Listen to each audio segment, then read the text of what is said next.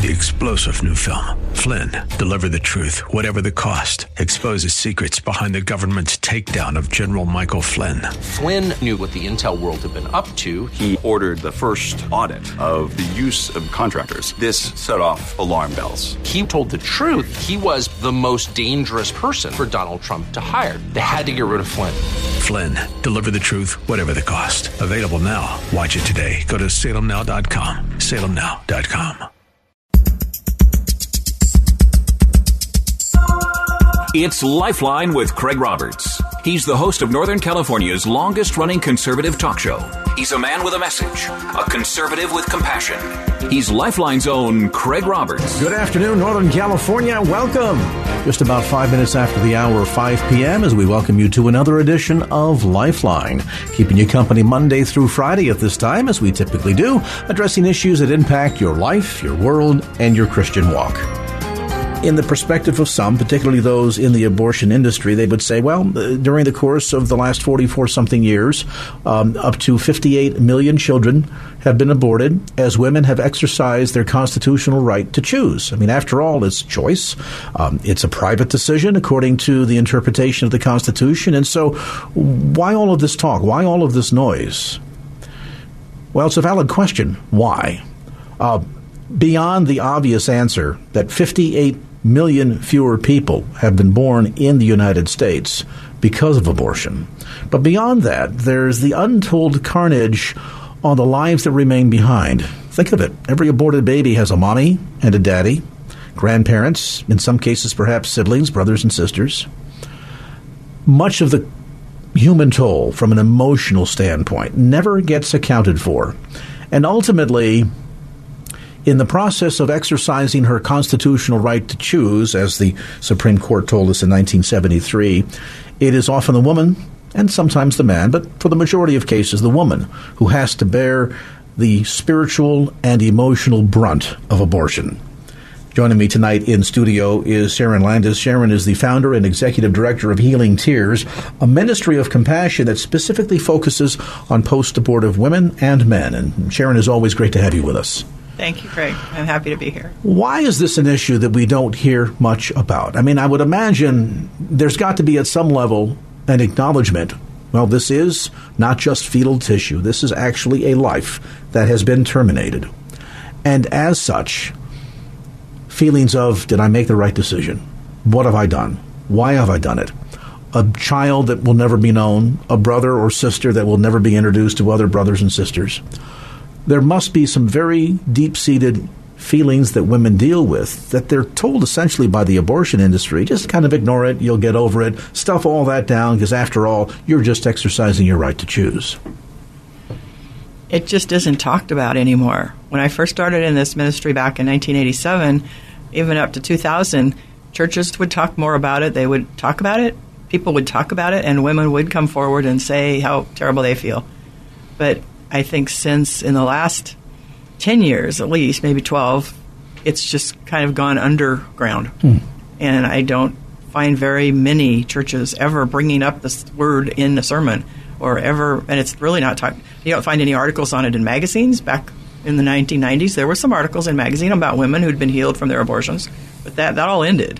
I mean, it just got stopped. So it's just not acceptable, not politically correct, whatever it is.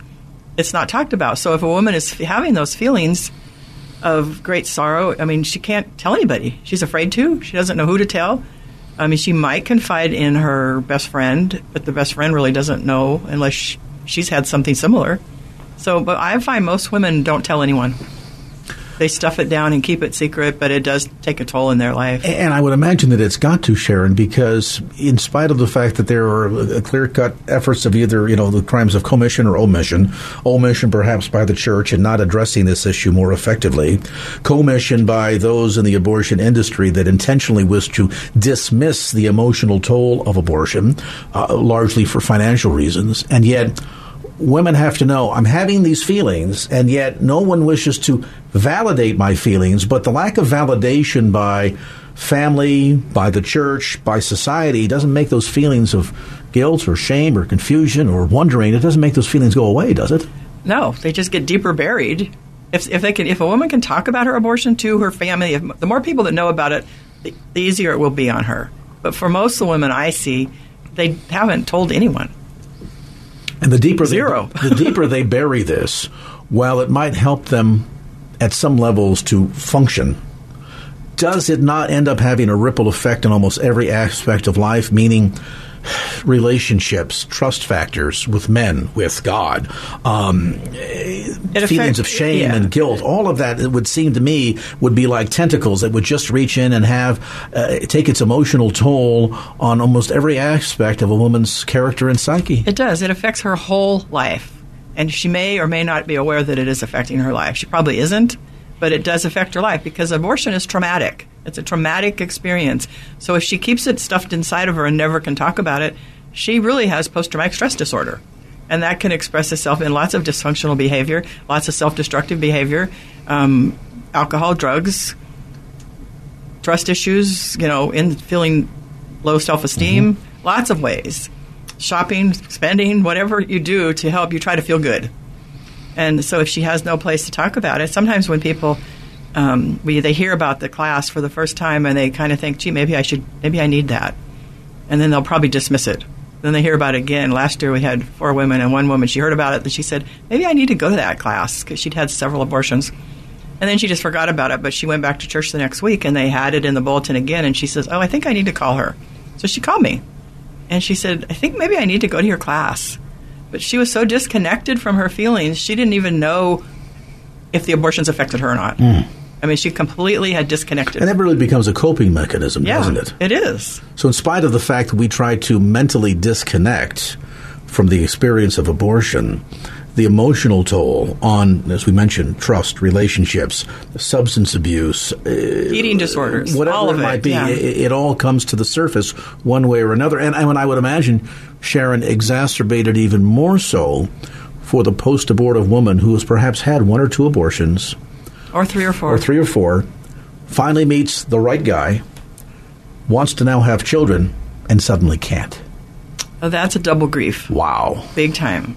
Because she has the grief of the loss of her children, and now she can't get, have children. And then I imagine that's huge. The relational feelings in terms of trust, especially from a from a spiritual dynamic. There's got to be that sense of God is now officially punishing me. Lots of women feel that way, yes, but he's not. But they do feel that he is punishing them.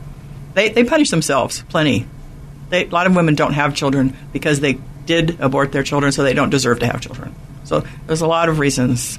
They, they're very self-punishing. God, God's not going to punish them, but we do punish ourselves mm-hmm. because they don't. They hate what they did. Many women do.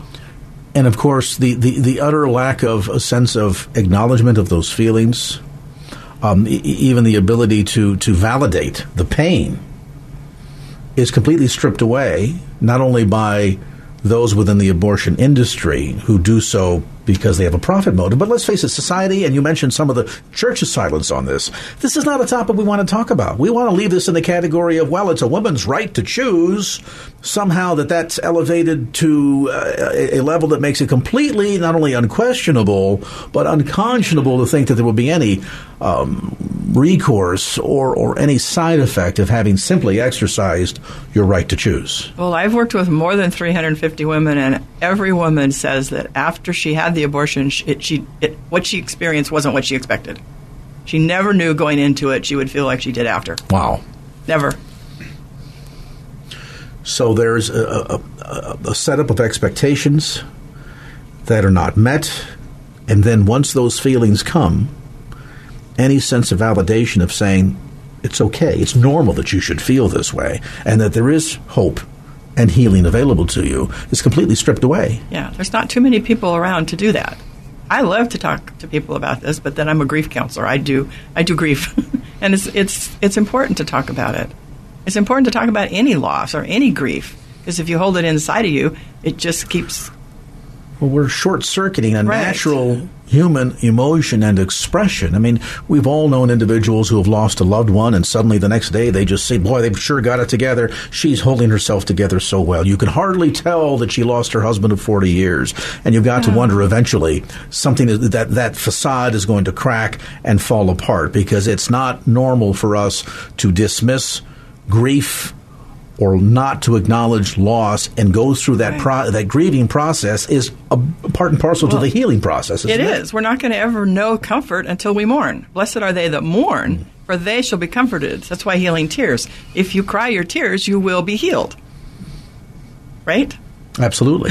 So I mean, if, it, it not we, only is it, is it logical, give, it's scriptural. Yeah, we need to, I mean, t- talking to women, I try to encourage them to give themselves permission to grieve, to feel the feelings. And yeah, it's going to be hard, especially if it's been thirty years and you've pushed them all down and you've ran away from them and you don't want to feel them. But if you're willing to let them come up and let God comfort you through this process, you'll be free. They'll be gone.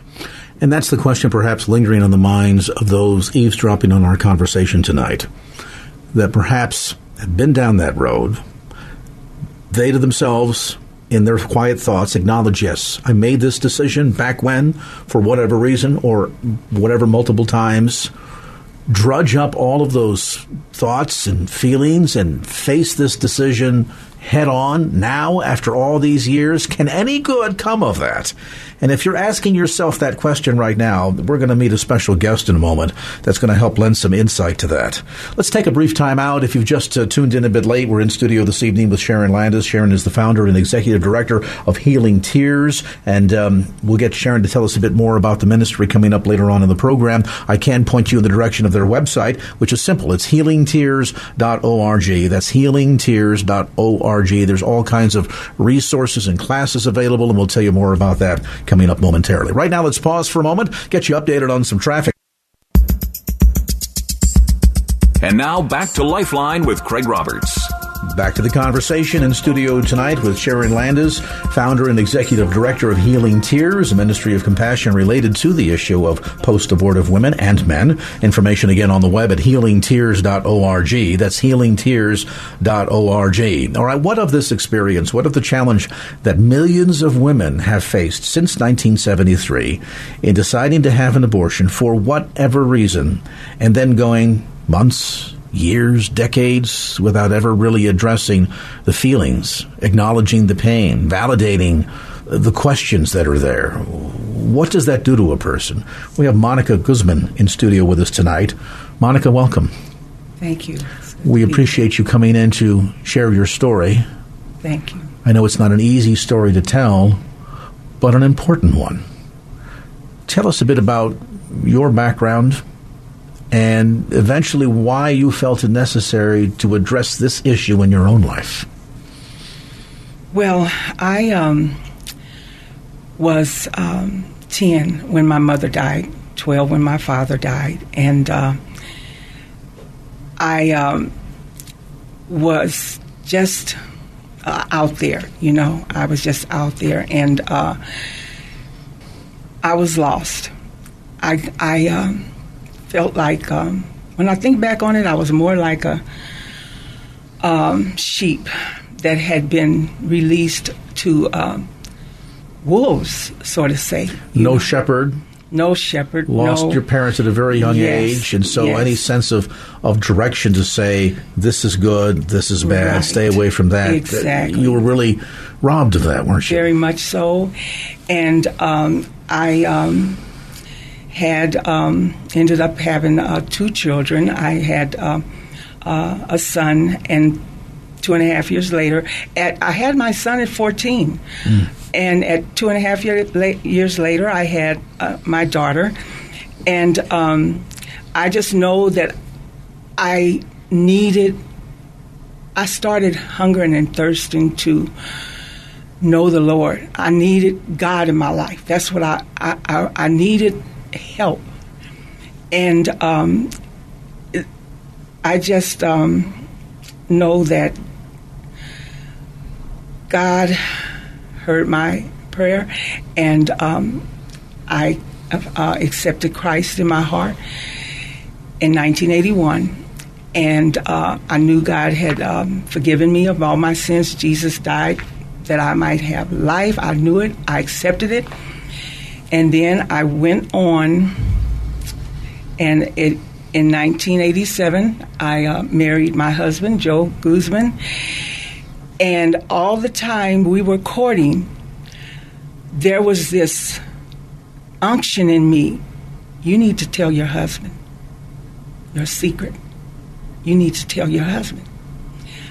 I I resisted it. I resisted it, and I refused. I couldn't. I had stuffed that secret so far down in me that um, I didn't tell him before we were married. And um, a few years went by, and here it comes again. You need to tell your husband. You need to tell Joe. Tell him. Now, Joe was aware that you had two children, younger. He was aware that I had two children. Well, yeah, because they were, with, you know, with, yeah. Part of the family. He, yeah. But mm-hmm. there there were some other events in there that you were hiding from him. Yes. And almost hiding in a sense, Monica, from yourself. Is that fair to say? I did. I couldn't think about it. I stuffed it. I refused. I would fight, fight to not let it come to surface for me to dwell on what I had done. You mentioned to the point of seeking and finding God. Yes. Was there ever any sense that God would reject you if this is something that you confronted head on? And I know that sounds like a funny question, because some people listening saying, well, of course God knows. He's he's all-knowing and all-seeing. And yet sometimes in the in the privacy of the decisions that we make and in our sins, we feel as if somehow if we don't think about it and don't address it, maybe somehow God won't know about it, because if he knows about it, how could he possibly love us or forgiveness? Did you ever have feelings like that? I had feelings of, of shame, mm. of regret, of torment. And I, I just know that I had to, I had to seek God, because I couldn't continue um, in that state. And um, so I believed once I accepted God, I knew, I, I believed that I was forgiven. And but I was still full of hurt and pain and shame. And, and did you get the sense the Holy Spirit was prompting you then? Oh, definitely. To come clean, so to speak, with Joe? Yes, yes. As a matter of fact, my husband was outside, and I was in the house, and it was it, it, here it was again. You have to tell him. I was afraid, but I knew at that point I had to go and tell him. Were you afraid, too, as you've described, shame, regret, torment, that revealing that secret to your husband would have a detrimental effect on your relationship? Yes. What would he think of you? Would there be a trust yes. factor that had, would be harmed because of that? Yes. Well, I knew. Well, my my husband's first wife um, passed away, and uh, from cancer, and they had always wanted children, and they couldn't have children. So I knew his story. So because I knew his story, um, I was ashamed to tell him. I thought he would take it, how how could you, you know, how could you do this, you know? And God did end up blessing them with uh, um, a, a beautiful daughter after they adopted two beautiful children. But when I told him, I told I went outside, I told him, I said, I have a secret. I, ha- I have a confession to tell you. And he said, what is it? And um, I said, I had two abortions. And it was quiet, you know. And um, he just put his arms around me, and he held me. And he comforted me, and he spoke words of encouragement to me. He reassured me right then that he loved me. Joe, in that moment, when she first approached you and said, I have a confession, A lot of guys are thinking, uh-oh, she's run up the credit card to the hilt. Something of that sort. What was going through your mind when you could see that she was obviously in emotional pain? This was something serious. What was going through your mind? What was your sense of anticipation about what she might say? And what was your initial reaction after she revealed to you her secret? Well, I just know that um, she kept this pain for a long time in her in her heart, you know, and what I felt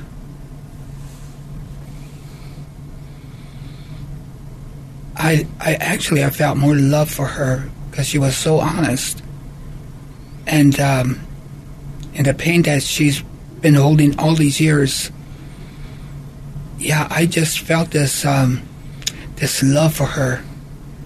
Uh, this is God's daughter, and um I just needed to love her and understand her and show her grace like God shows us grace.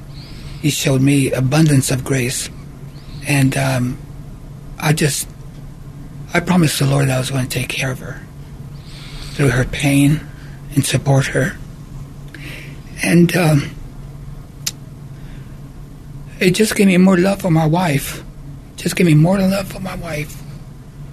Through um, all those years, she kept it in, and um, I just felt more in love with her. You have a gem over yes. here. You know that, yes, don't you? I do.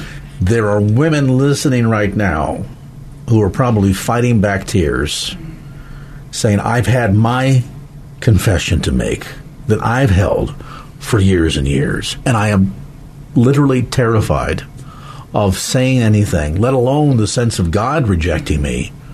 What would my husband say? What would my children say? What would anybody close to me say if they found out this dirty, dark secret, from my perspective, that I've held down all these years? Yeah, yeah. And that, and, and Craig, I tell you, the thing of it was is that I lied to him. I lied to my husband. The fact was I had three abortions.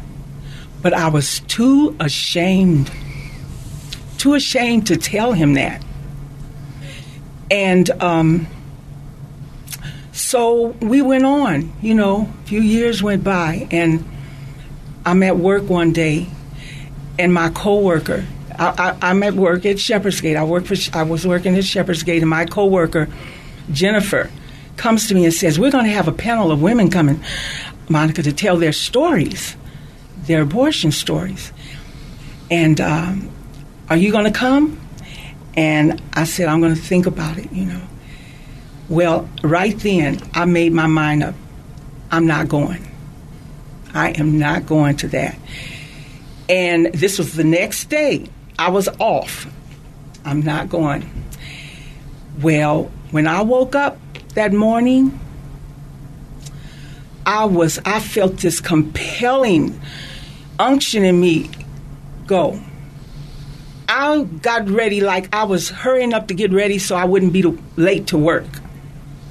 And I got there, and these wonderful, courageous women of God told their stories. By the time I heard the last one, I was sobbing. I was boohooing. I could not. I, I couldn't. I was so broken. I went to I, I went to Sharon, and I started telling her my story. I told her the truth, and I told her, and I told her I lied to my husband. And I said, but I got to tell him the truth.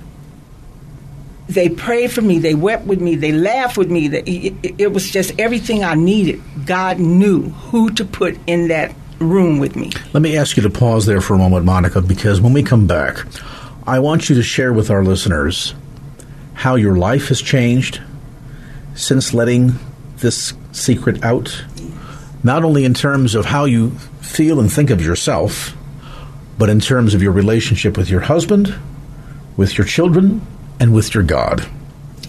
We're going to pause on that point. We'll take a very brief time out. I don't want you to touch the radio dial. You are forbidden. We'll be back with more of our conversation. Monica Guzman in studio tonight, along with Sharon Landis, the founder and executive director of Healing Tears. Information again about this ministry and how it can help you on the web at healing tears dot org. We'll take a very brief time out and back with more. And now back to Lifeline with Craig Roberts. All right, welcome back. Craig Roberts, Sharon Landis, and Monica Guzman sharing her story. Monica, let's pick things up where we left off. You talked about the tremendous relief, not just in the first revelation to Joe of two of the three abortions, but eventually coming to him again and saying, I, I manipulated the truth a bit again.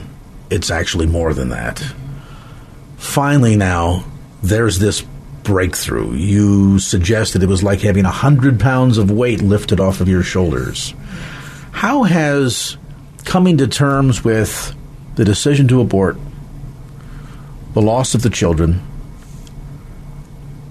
the grieving, the mourning, the acknowledgement of the loss, the discovering of the forgiveness, not just from God, the grace extended to you by your dear husband, but then eventually to be able to realize that in through all of this is God orchestrating yeah. what it's like to experience his forgiveness. How has that experience now impacted your relationship with Joe, your relationship with your children, your relationship with God, and and ultimately how you see yourself? Well, as far as my relationship with my husband, my husband is my hero. Jesus is my savior, but my husband is my hero. Because God gave me someone who was gentle, kind, patient, loving, humorous, and um, sensitive. Because sensitivity was definitely definitely what I needed when I couldn't take no more from writing down the truth of what I had done, and I would just cry. He would come in the kitchen, and he would hug me and hold me, and sometimes he'd cry with me until I let him know, okay, I'm all right now, and I go back to writing. So my husband is my hero, and I know now God put him into my life because of the, the the pain and the hurt that he has suffered. God prepared him to be a major support for me. He prepared him. Yes. I went through cancer twice. He took care of me. I feel like I am the most blessed woman in the world. I should mention for ladies listening, she keeps Joe in a cage at night on a very short leash, not available because there's thousands of women saying, does he have a brother? No, my husband, through all those emotions, the anger and stuff, when I, sometimes I would snap, you know, I was angry. And if he didn't just back off and and just... pour some oil in the water. Yes.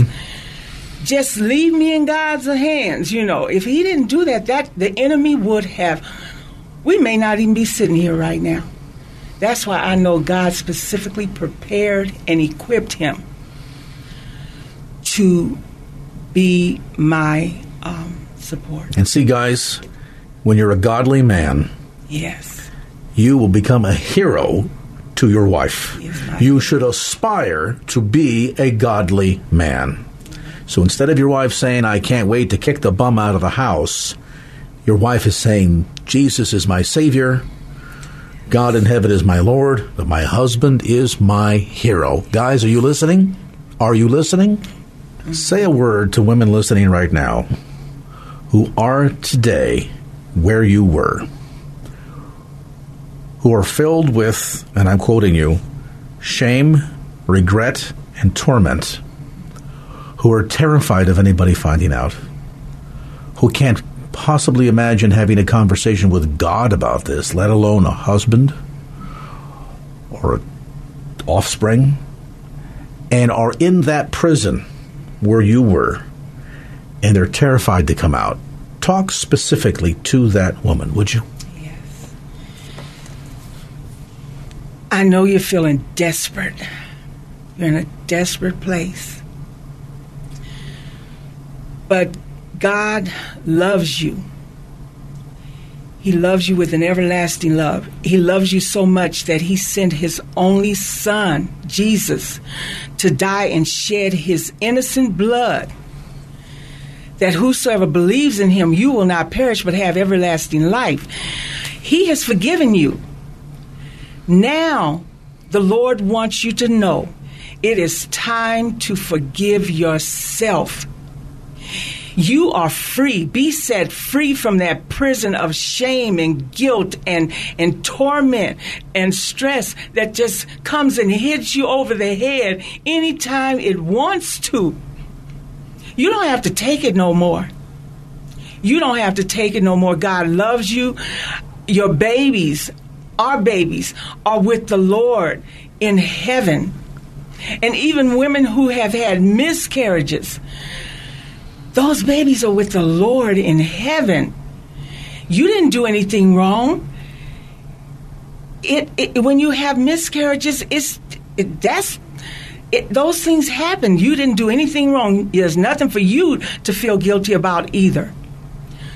It's time to forgive yourselves and be free and tell your story. And I would like to say to any men out there, husbands,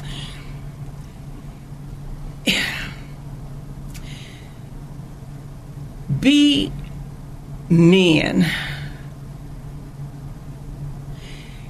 and let the truth come out. And when she finishes, don't question her. Don't use give any negative body language. Don't look wrong. You hold her. And you thank her for trusting you with her story. And then from that point, you love her unconditionally, just the way God loves us. Just the way God loves you, unconditionally. Sharon, there are a lot of women listening right now that are perhaps overwhelmed by Monica and Joe's story. And they say, I don't know where to start. I need somebody to help walk me through this. Talk to us a bit about Healing Tears Ministry and what women, what poster board of women can find in terms of hope and healing.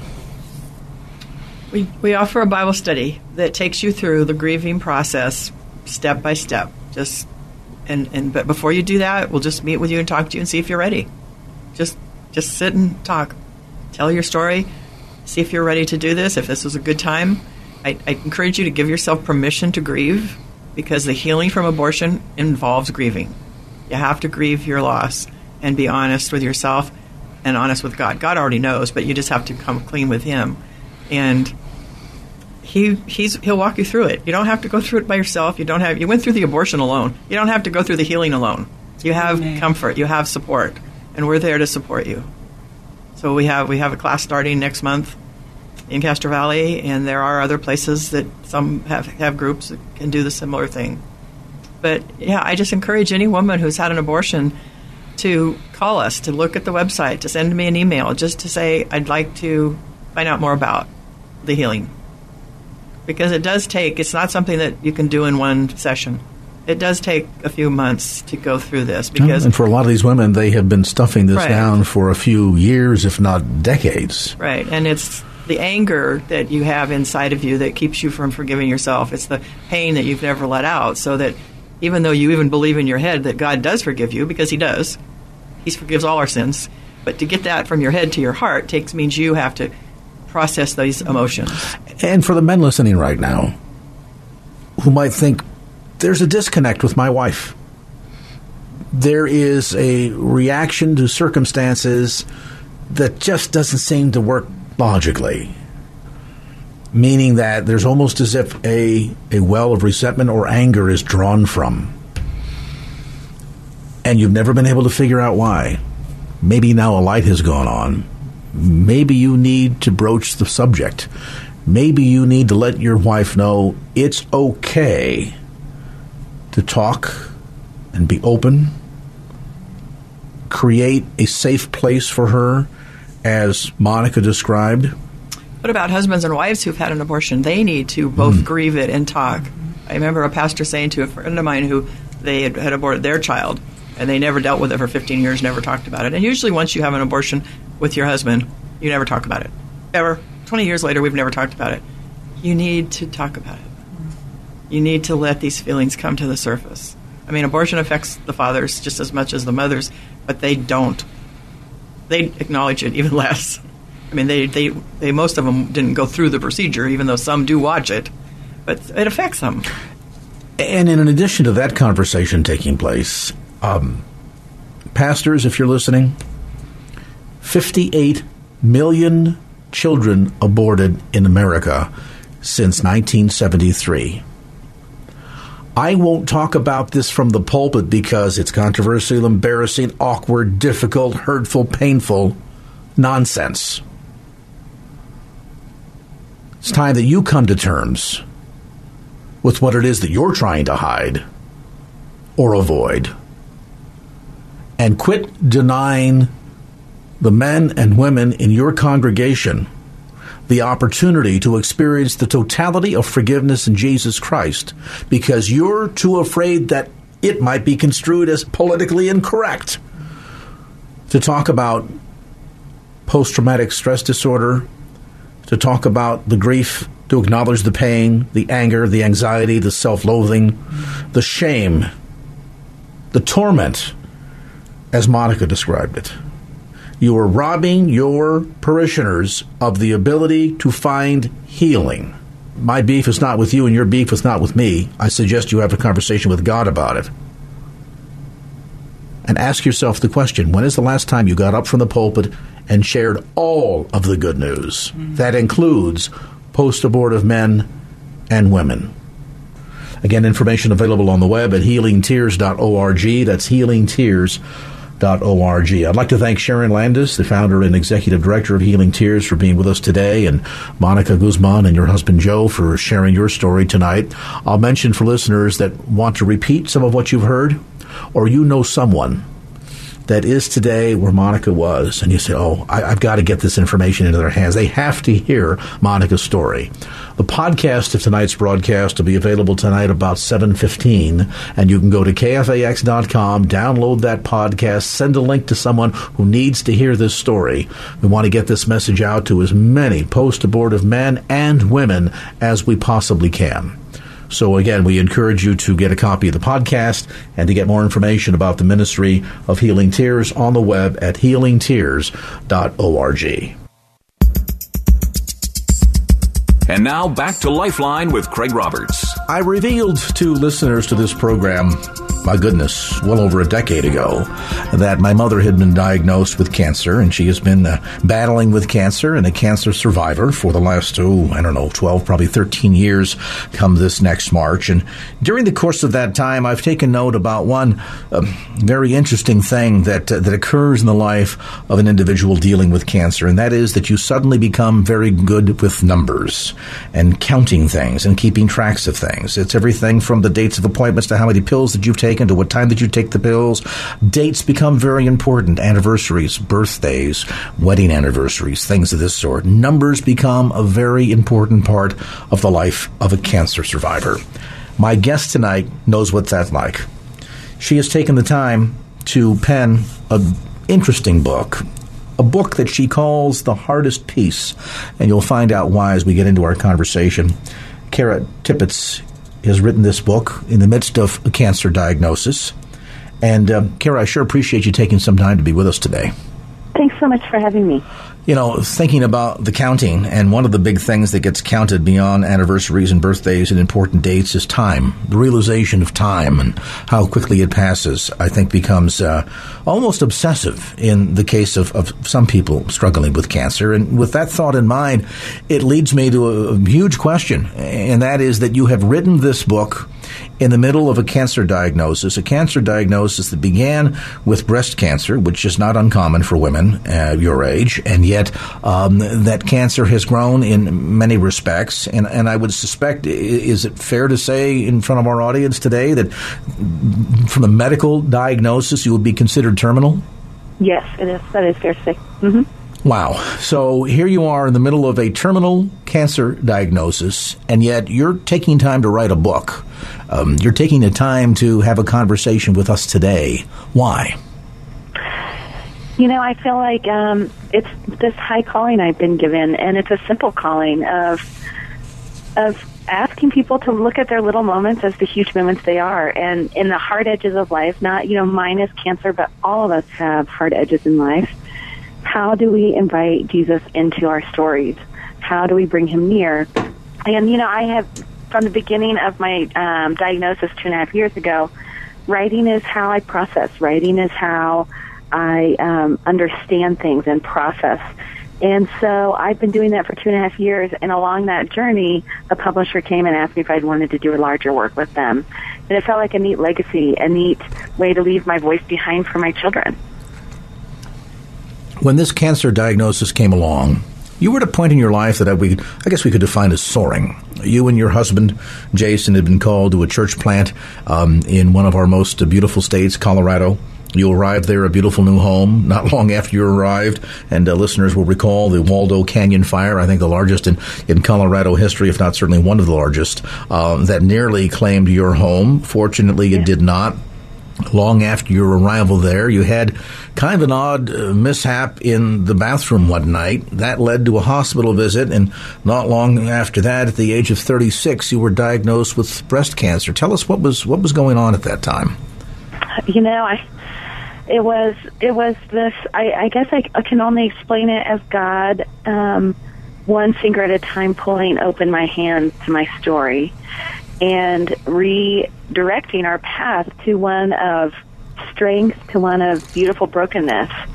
And um, the fire, the fall, the cancer, you know, it was it was very traumatic, it was very hard, but it was this story of, of God saying, I'm going to give you this story, I'm going to ask you to receive it. And from this brokenness is where I want your ministry to begin.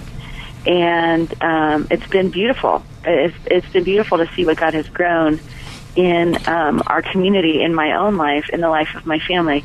But it doesn't discount how hard it has been. It has been very hard.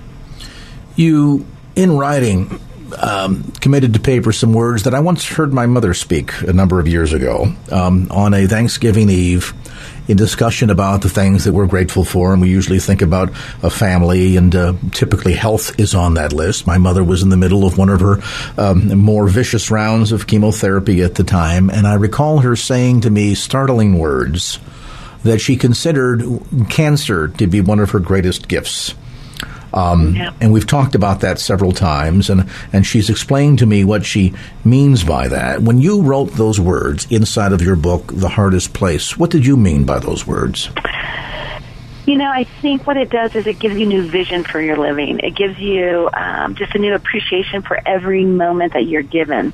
And I think so often, because I have young children, it's a, you know, get through the tasks, get through the day, um, do this well, but um, maybe not embrace it, kind of live at a distance from it. And cancer caused me to live in a new filter of life where each day felt like, some, each breath felt like something to be thankful for, each moment. And, you know, when I started, my youngest daughter was three, and my heart, my heart's prayer was that she would grow old enough to, to be old enough to have her own memories of me. Mm. And God has answered that prayer for us. She's five now, and I remember being five. I'd five. I certainly didn't remember being three. And so it feels like um, you're just given these new eyes to see what matters, and then and then also these other eyes to go, this doesn't matter. I'm not giving I'm not giving my energy to things that are not eternal, that don't that don't aren't significant, that aren't loving. And it kind of gives you a new filter through which you see all of life. So so this diagnosis, particularly when it is in the terminal stages as your cancer is, does it reorder the way you prioritize and see things in life? Do you suddenly have things that used to be on the important list that, that no no longer are, and things that really only been thought about casually that all of a sudden have become priorities? Absolutely. You know, especially in ministry. I think um, I think I, I was I was I was willing to spend my time in places that I will no longer spend my time. Uh, you know, I still am passionate and love discipleship, but the discipleship I do is inviting women into my family. It's not something that takes me away from my family. And I say, ladies, come. Come watch me parent. Come watch me love my husband. Ask me questions, but don't ask me to take it, take time away from my family. And and so just partner with me in it. And so now, you know, I, I'm weak. I don't have a lot of strength. I'll say, come. Come and have dinner at my house, and I will let you clean my kitchen, and I will sit there and answer questions about marriage and love and parenting, and I'll let you help me. And I, and, and I totally transformed. You know, before my ministry was about my strength and helping others, and now it's this partnership of, of you know, you bring your strength, and I'll give you the wisdom that I've gained. And it's and it's really beautiful, actually. If you've just joined our conversation today, we are visiting with Kara Tippett. She details her journey dealing with a cancer diagnosis a couple of three years ago that is considered to be stage four. That means it's terminal. She's sharing her story both inside the pages of The Hardest Peace, a new book, by the way, that has been uh, released by uh, David Cook and available at bookstores throughout the Bay Area as well as through Amazon dot com. And, of course, uh, sharing her story tonight here with us. For longtime listeners to this program and to this radio station, you will perhaps recall uh, the journey of Randy Brady, our morning drive host, who over the course of about three years from a diagnosis of mesothelioma cancer, lung cancer, to eventually his passing, one of his last interviews on this radio station, on this program, less than thirty days before he went home to be with the Lord. And that experience that he walked us through over that course of time, which I have repeatedly characterized as Um, having been an opportunity to see how to live life with much grace in the midst of death and to revisit how we look at death. It's a natural part of life, and yet it tends to scare many of us. And that watching someone walk through all of this can help us to uh, not only learn what it means to live with grace, but also to see God's grace in the midst of facing death. That's much like our conversation with Kara today. We're going to take a brief time out. We'll update you on some traffic. We'll come back to more of Kara's story as this edition of Lifeline continues. Three-star General Michael J. Flynn, head of the Pentagon Intelligence Agency, knew all the government's dirty secrets. He was one of the most respected generals in the military. Flynn knew what the intel world had been up to. He understood its funding. He ordered the first audit of the use of contractors. This set off alarm bells. The explosive new documentary, Flynn, Deliver the Truth, Whatever the Cost, and covers the facts behind this scandal. Flynn told the truth. He was the most dangerous person for Donald Trump to hire. I find out the worst enemy that I'm going to face in my life is right here in America. They took my assessment and they wanted me to change it. And I was like, I'm not changing it. They had to get rid of Flynn. With in-depth interviews, archival footage, and never-before-seen personal records of the man behind the headlines. I just felt like I was drowning. Flynn, Deliver the Truth, Whatever the Cost. Available now. Watch it today. Go to Salem Now dot com. Salem Now dot com.